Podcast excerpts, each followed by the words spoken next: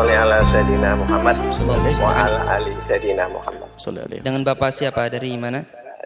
Bapak Ahmad dari Cirebon. Baik, silakan. Silakan langsung naik pada Buya. Semoga Buya dan semuanya diberi keberkahan oleh Allah SWT. Amin ya Rabb, amin ya Rabbal alamin.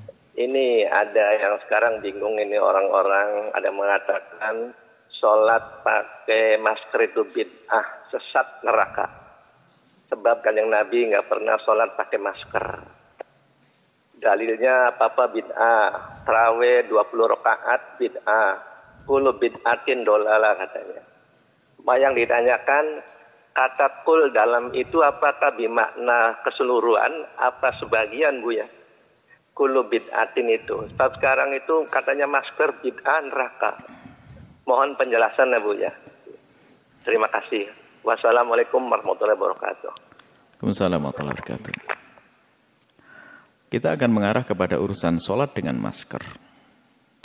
Di dalam urusan sujud dengan menempelkan jidat, itu yang berat adalah hanya madhab Imam Syafi'i. Di dalam madhab Imam Syafi'i, jidat harus nempel.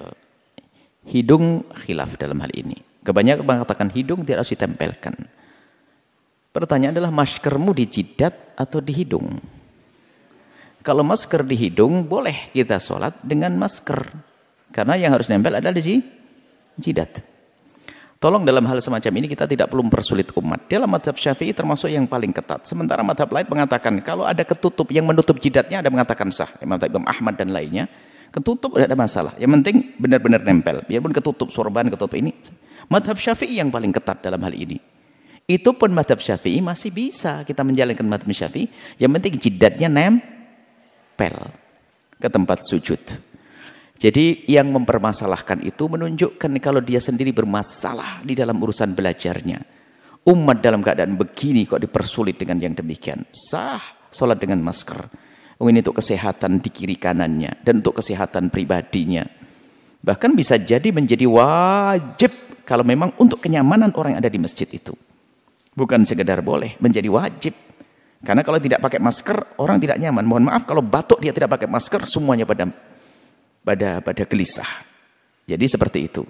Adapun masalah bid'ah membid'ahkan sederhana sekali sebetulnya. Uh, ini harus kajian khusus dan kita sudah punya video khusus tentang bid'ah itu apa sih? Bid'ah itu apa? Bid'ah adalah hal yang baru, tentu hal yang baru ada yang sesat dan ada yang tidak sesat. Kalau kita berurusan dengan orang yang dikit-dikit membid'ahkan, kita akan capek. Yang tidak bid'ah akan dikatakan bid'ah. Dia sendiri tidak mengerti bid'ah. Mungkin kita tidak akan bahas masalah bid'ah secara panjang lebar dalam pertanyaan singkat itu, sebab kelihatannya mengarah kepada masker tersebut. Bid'ah secara bahasa ada hal yang bagus, ada yang hal jelek. Wong bid'ah adalah hal yang baru. Siapa yang bisa mengingkari ada hal yang baik, ada hal yang buruk di dalam hal yang baru. Semuanya tidak bisa mengingkari hal ini. Dan kalau yang disebutkan Nabi adalah kulla bid'atin dolalah, memang Nabi menyebutkan semua bid'ah adalah sesat adalah bid'ah syariah. Dan masalah syariah dikembalikan kepada ulama. Tapi segala sesuatu yang baru tapi tidak bertentangan dengan syariat. Diizinkan oleh syariat menjadi tidak bid'ah dolalah. Menjadi bid'ah hasanah. Dan isyarat adanya sesuatu hal yang baru yang baik. Sayyidina Umar bin Khattab dalam riwayat yang sangat masyhur dari beliau waktu mengomentari sholat terawih yang dengan cara dan model yang tidak pernah dilakukan Nabi. Sayyidina Umar berkata, nikmatil bid'atu hadhi. Pakai kalimat bid'ah. Jadi nikmatil bid'atu nikmati itu adalah untuk menyanjung sebaik-baik bid'ah. Oh, ada bid'ah yang baik.